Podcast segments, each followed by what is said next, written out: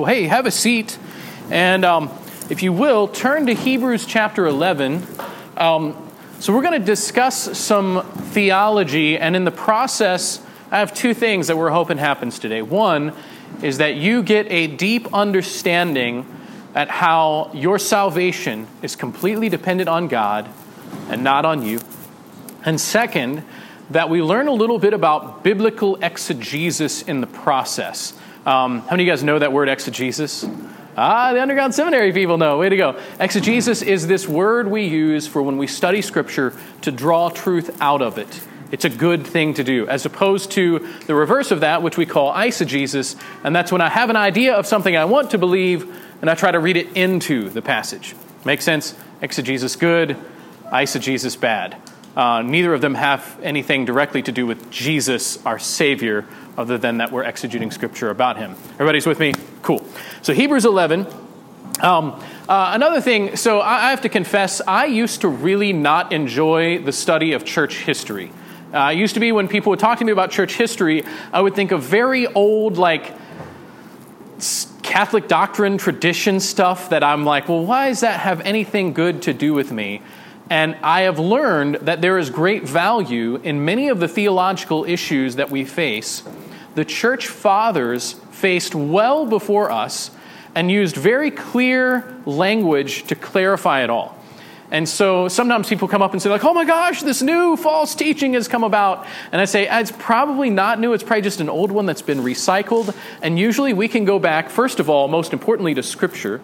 But if we want to have some clear language on it, Usually, there is some doctrine, some creed, some theological issue that came about ahead of time that the church, the early church fathers responded to and brought clarifying language on. So, as we're getting ready to jump into Hebrews 11, which is known as the faith chapter, I feel like I should address some church history related to this.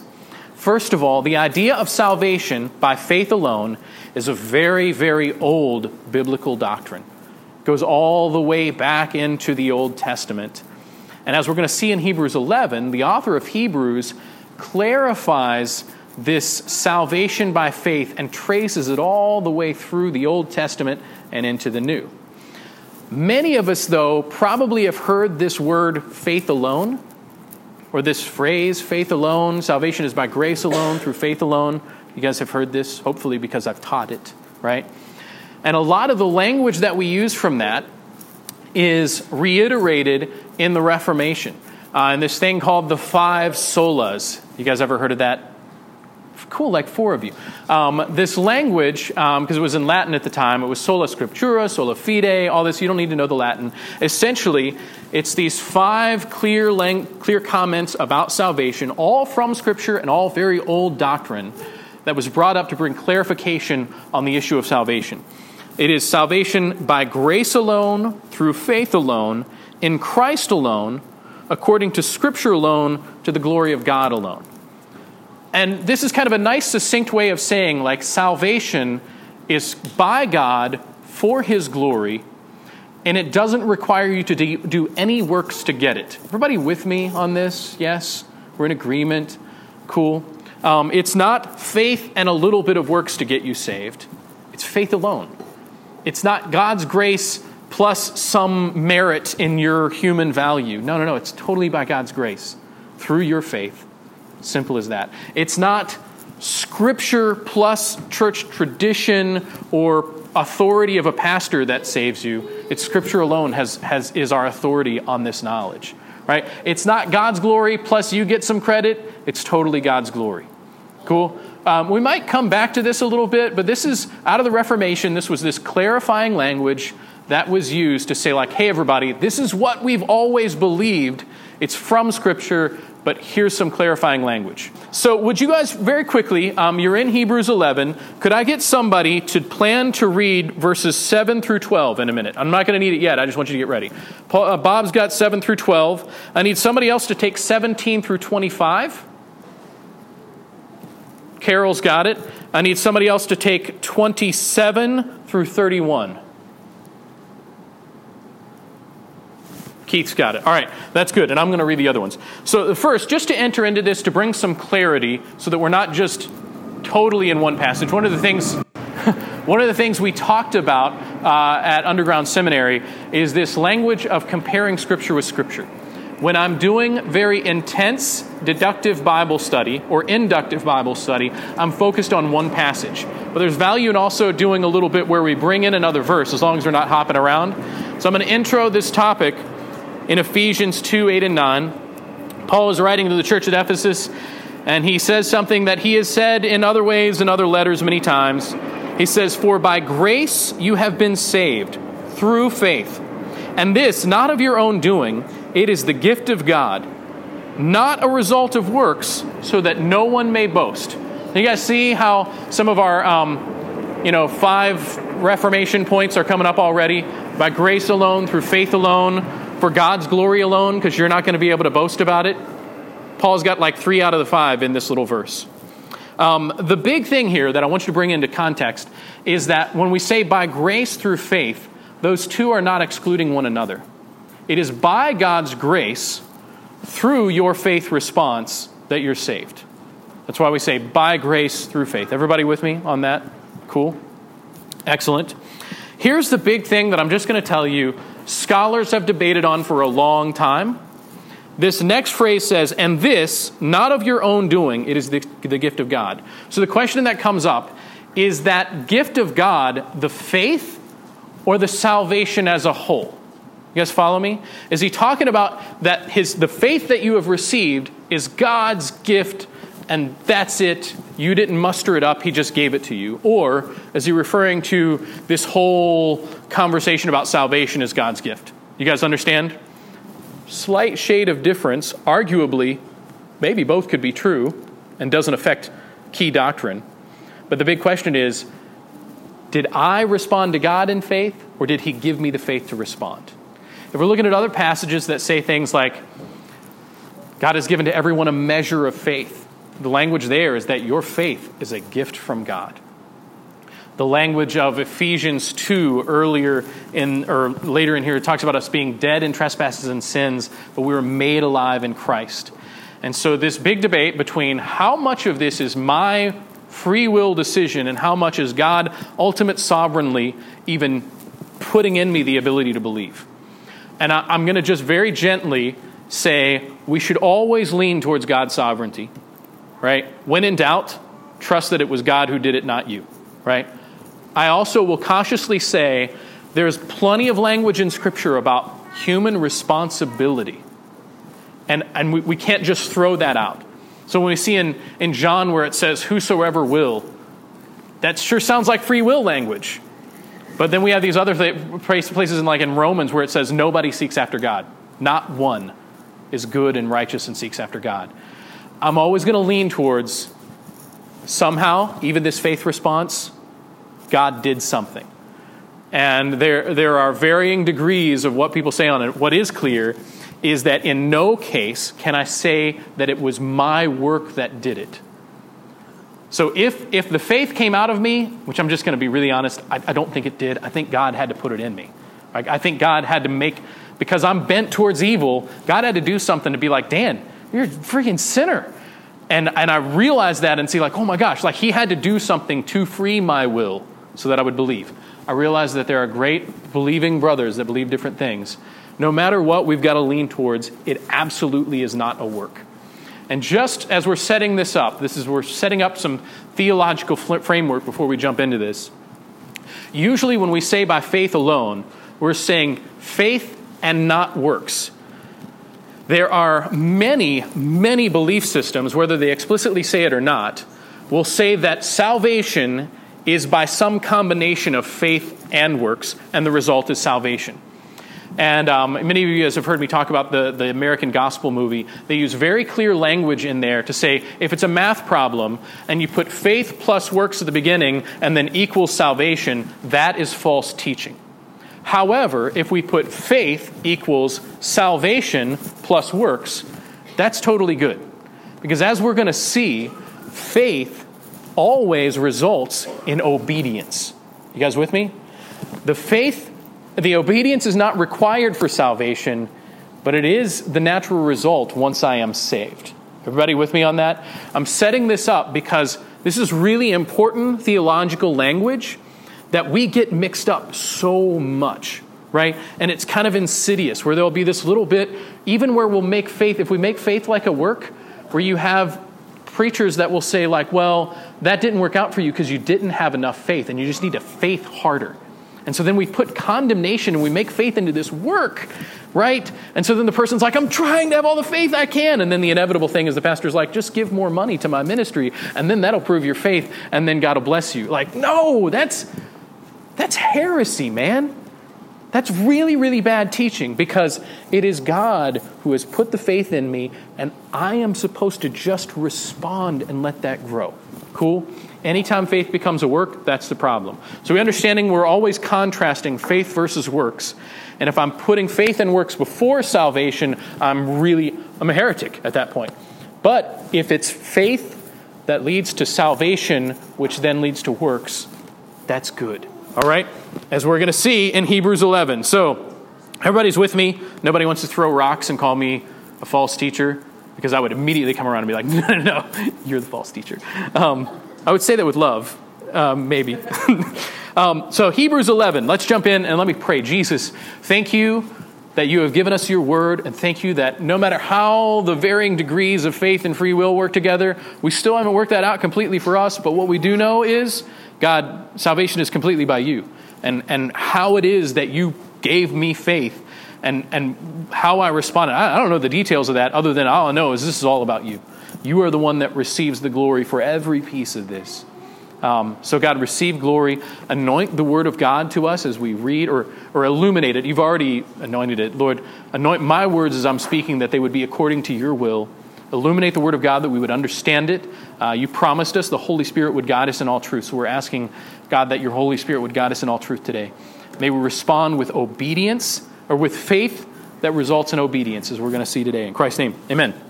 So, Hebrews 11, I'm going to jump into verse 1. It says, Now faith is the assurance of things hoped for, the conviction of things not seen. Um, I would argue that there is some degree of definition of faith going on here. It is faith of the assurance of things hoped for. It is an assurance of what we're hoping for. By the way, the biblical concept of hope is something that is sure to happen, whereas we think of like, oh, I hope this thing happens. Biblically, the language of hope is something completely different. It's, I have hope because I know this is going to happen, right? Like this is, I'm, I, am i I'm hopeful, not in a, oh, I hope so. It's like, no, I have hope because this is happening. Um, keep in mind, because that is, that is the difference when we start thinking about how faith operates. If we understand the distinction that faith itself is not this blind mustering up of something, it is an assurance of something that I know is going to happen, which gives me hope. Everybody with me? Cool. It is the conviction of things not seen. Things that are so, they are not seen, but I know them to be. Right? This is very, very different than a worldly view of faith that sees faith as something that is blind, something that is wishful, something that is completely unconnected to the truth. Faith, in a biblical context, is directly related to truth. You guys with me? Cool. Well, I promise I won't take long on every verse. Uh, it says, For by it, that is by faith, the people of old received their commendation. By faith, we understand that the universe was created by the Word of God, so that what is seen was not made out of things that are visible. Um, can you guys already see what's going on here? He's starting at creation, and he is saying, It's been by faith since creation. We read on, verse 4, it says, By faith, Abel offered to God a more acceptable sacrifice than Cain through which he was commended as righteous. God commended him by accepting his gifts. And through his faith, though he died, he still speaks. Anybody tracing, first of all, what key figure did we skip over in the Old Testament record? Yeah, so they're conspicuously missing from this narrative. We go from creation to Abel. What did Abel do different than Cain? What did he do? Anybody remember? He offered a blood sacrifice, which is what God had required, what he had modeled when he sacrificed the animal to make clothing for Adam and Eve. What we're already seeing here is that there is God's way of faith, and there is man's way, usually of works. What did Cain do? He says, I got all this great fruit and I'm going to put it up here and I'm going to try to earn your favor. And God says, No, no, no. I don't want you to try to please me with this other thing. I want you to respond in faithful obedience. And so, everybody following me? Now let's watch this theme carry through. This is by faith Enoch was taken up so that he should not see death, and he was not found because God had taken him. Now before he was taken, he was commended as, as having pleased God. Verse 6 says, And without faith it is impossible to please him. For whoever would draw near to God must believe that he exists and that he rewards those who seek him. Um, are we seeing this very clear pattern? You cannot please God by any means other than faith. You can't say, I'm a reasonably good person, or I'm, I have strength and merit of my own existence. It is only by faithful response that I say, God, this is what you said, so okay, I'm in. Uh, would somebody jump in and read that verse 7 through 12 passage? So, can you already see this list building up here? It's going to get bigger. Um, of faith responses throughout the Old Testament. Now, before we go any further, how many of you, like me, you don't have to raise your hand if you're embarrassed about it, but we're taught that salvation in the Old Testament was by works? Yeah. I was actually taught that. Grew up in a good Bible believing church, and I was taught that salvation in the Old Testament was by works. That you obeyed the law, that was works, and that's how you were saved. But then no one would have been saved. Exactly. Um, and it wasn't until I'm, I'm in, I'm, i might have been in college, you guys. I'm going to be, uh, where I'm reading Romans and Paul's saying, like, hey, this says that, like, the law was like a, a schoolmaster, just, and I'm supposed to see how I can't fully obey. And that, like, I need God's grace. And then, man, once I started reading Hebrews 11, totally blew everything up because he actually cites, he says, Abraham believed God and was accounted to him as righteousness. That's in Genesis, you guys. Like, that's the first book talks about salvation by grace, by grace, well, specifically by faith, but it's a grace response. This is this is kind of huge. That this is not a new thing, and hopefully you're seeing the writer of Hebrews is bringing up this thing. It has always, always, always been by faith. Reading on, I'm going to jump into verse 13. It says, These all died in faith not having received the things promised, but having seen them and greeted them from afar, and having acknowledged that they were strangers and exiles on the earth. For people who seek who speak thus make it clear that they are seeking a homeland. If they had been thinking of that land from which they had gone out, they would have an opportunity to return. But as it is, they desire a better country that is a heavenly one. Therefore, God is not ashamed to be called their God, for he has prepared for them a city. Yes, understand what he is saying here is that, like, hey, Abraham had a promise, Enoch had a promise, and it couldn't have been merely for them to have blessing on this earth alone. They were looking to a heavenly homeland. Because, like, they weren't even seeing all this play out completely. For crying out loud, the promised Messiah wasn't there yet. But they had faith and hope. And he's making it very clear guys, they're in eternity right now. Like, their hope was something the same as what we're hoping for. It wasn't just like, yay, we're gonna, we're gonna, you know, get to go to the promised land and then it's gonna be a party. Like, there were material things in this world that God was promising, but He was very much more promising an eternal reality. Everybody's with me? So, who's got this uh, 17 through 25 passage? Carol, go for it. Can you guys see what the author is doing here? He's just kind of dumping examples on top of us. Um, have you ever seen this, this tactic in when you're, when you're having a logical discussion and somebody is not seeing the obvious, where you just cite evidence after evidence after evidence after evidence, and you're just like this instance and this instance and this instance, and you're just avalanching them with evidence. This is what the Hebrew, the writer of Hebrews is doing here, where he's just like, so you think it's by works even a little bit. And he's just dumping it out and saying, like, no, this guy and this guy. Can you guys also notice what else is happening here?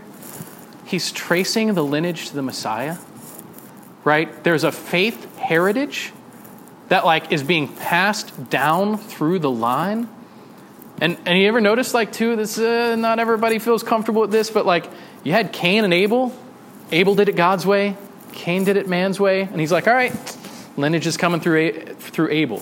We trace it all the way through here where we're dealing with like Jacob and Esau. Jacob was a shyster who had a faith response to God.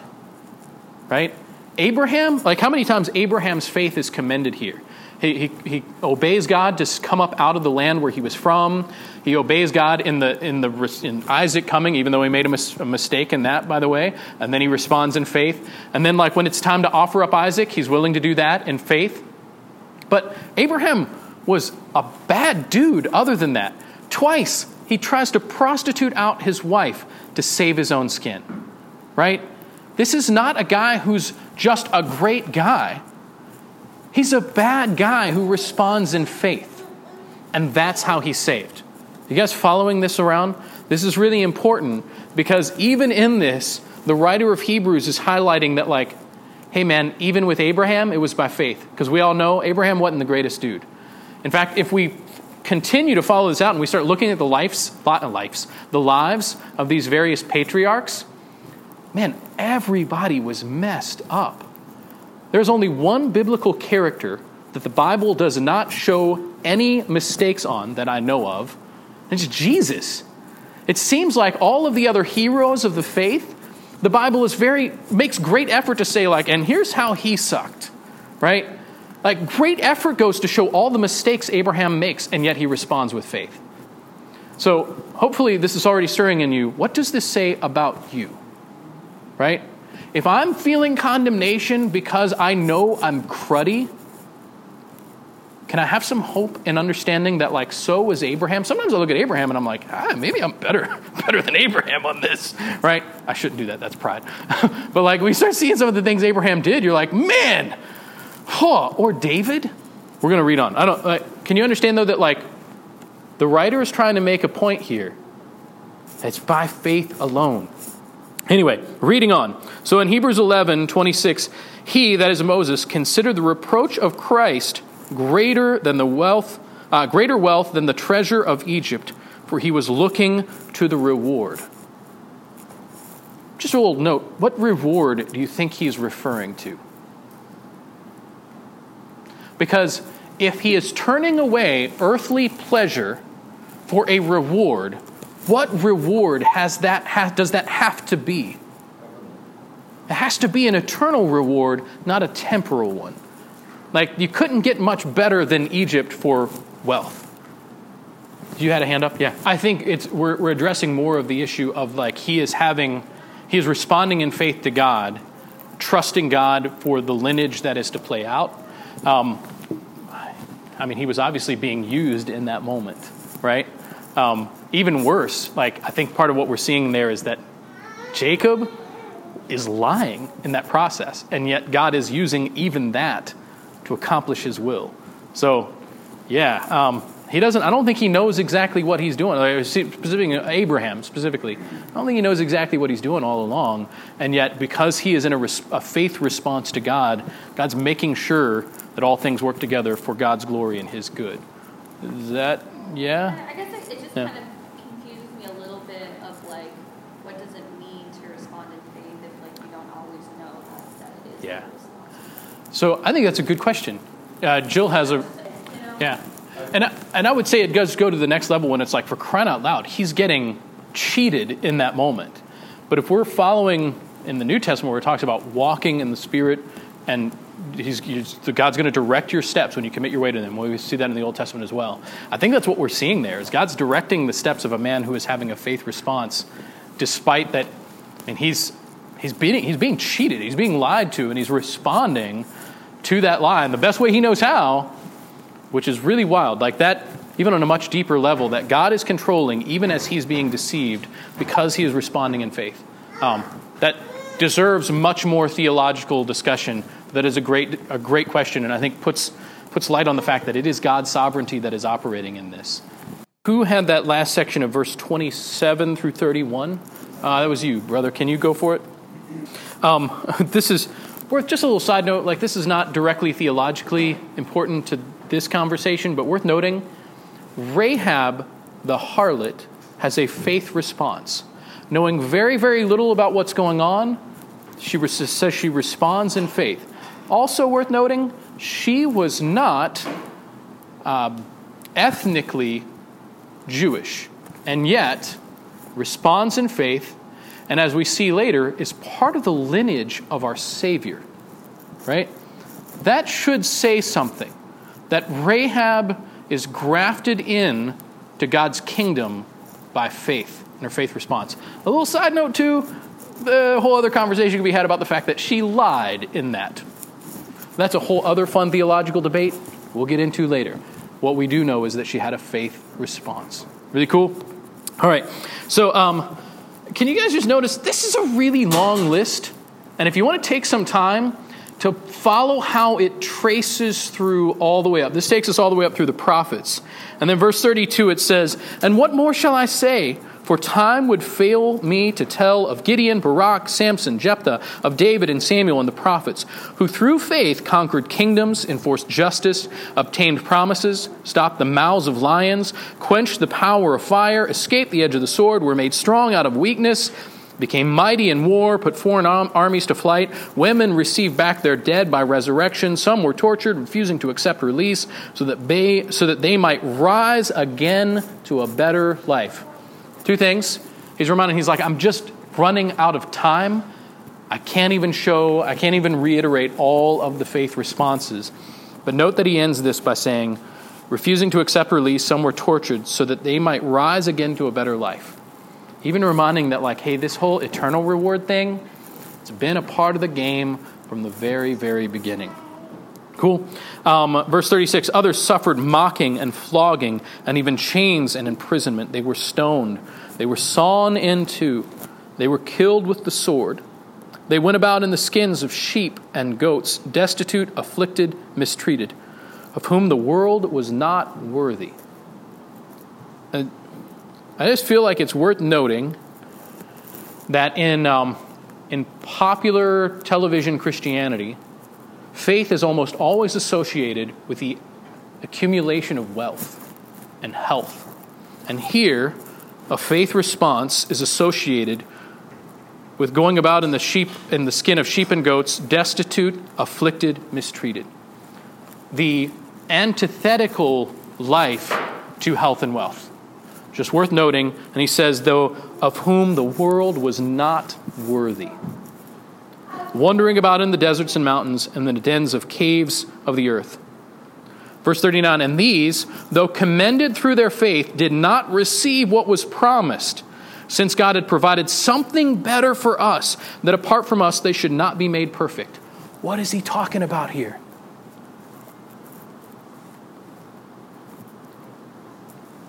Guess, any guess? Like receive like here now. Yeah. They didn't get Jesus yet.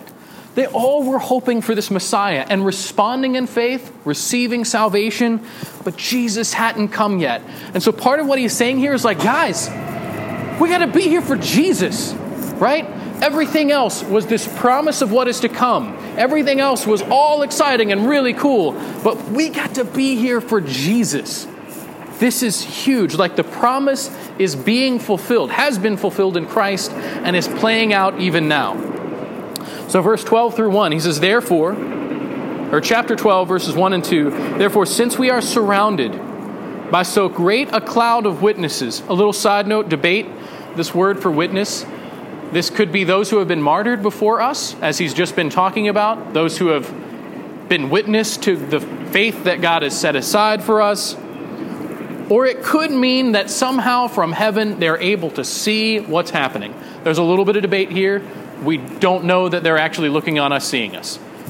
Could mean that, could not. It could be that it's just using the term for witness. Since we're surrounded by so great a cloud of witnesses, there's so many faith people who have gone ahead of us. Let us also lay aside every weight and sin which clings so closely, and let us run with endurance the race that is set before us, looking to Jesus, the founder and perfecter of our faith who for the joy that was set before him endured the cross, despising the shame, and is seated at the right hand of the throne of God. You guys see, all of this then is culminating in Christ, who is fully God, fully man, atoning for everything we have done, and at the same time providing this wonderful example of faith that even Jesus here, he's like, I, he's put aside all this and, and endured the shame of the cross and is now seated at the right hand of God. You're talking about specifically on Abraham did the whole thing with the handmaid, right? So he had an unfaithful response and then a faithful response, right? I follow you. Um, so why isn't that the case for like Cain and Abel, right? Did Cain later have a faith response? And, and I think the thing is, it's, it's that Cain did not come back with a faith response that we know of. Um, and I think I would argue that there's some bit of redemption there that, like, here, Abraham responds in faith, struggles, responds in faith. And a little side note even in his sinful way, he's still believing that God's going to accomplish his promise, right? Even the whole thing with Sarah's handmaid, it was a messed up way to try to bring about God's will that he believed God was going to accomplish. So, worth noting that, like, that he sinned, like that was wrong, but I'm not sure that it was the exact opposite of a faith response, right? Yeah, still messing up, but was not a prideful rebellion. There's a there's probably much more thought that I could give to this another time. I'm sorry. I don't want to make too many strong statements like speaking from the pulpit other than to be very clear that either the diagram or the the diametrical opposition that that Scripture plays out is it's either a prideful response or a humble faith response. And so that seems to be the key thing. Either I'm like Cain and I'm saying, my way, oh, it didn't work out, now I'm pissed and I'm going to do this. So that's pride response. Abraham responds in faith, does a whole bunch of messed up stuff, and yet is continuing in, in faith, trusting that, that he who promised is faithful. Like, like that's the language there, is that he's trusting that God is faithful. So his trust is completely on the character of God and who he is. And I feel like it's worth noting in all of this that the faith response came first uh, before the obedience, right? That just worth playing out. The issue then is am I responding in pride and trying to say this, I'm going to do it my way, or am I responding in faith saying, God, whatever you say, okay?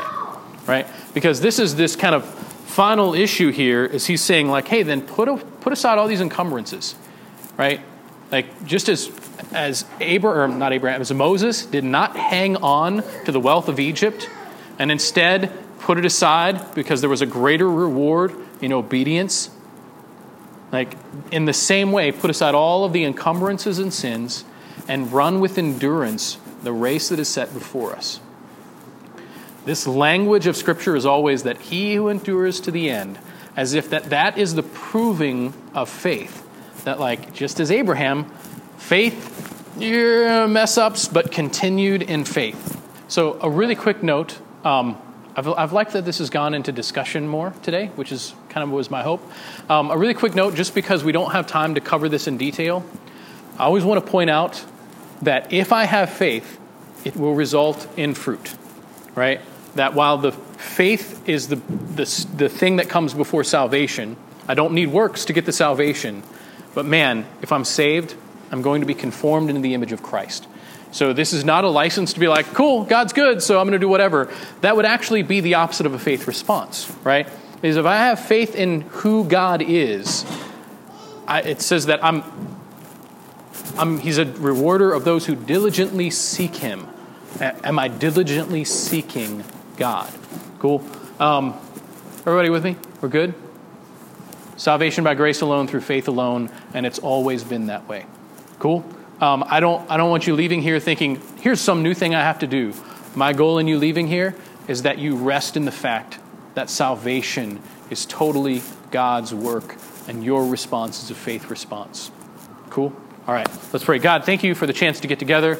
Um, Lord, bless us as we continue to fellowship. Thank you that you have saved us by faith alone. Help us to have a deeper and deeper understanding of what that is, that we would just rest in you and then respond in obedience. Um, God, receive glory. Uh, may this ruminate in our hearts, and may we just rest in you. Like that's, may we just rest in who you are. Um, receive glory, bless us in this time. In Christ's name, amen.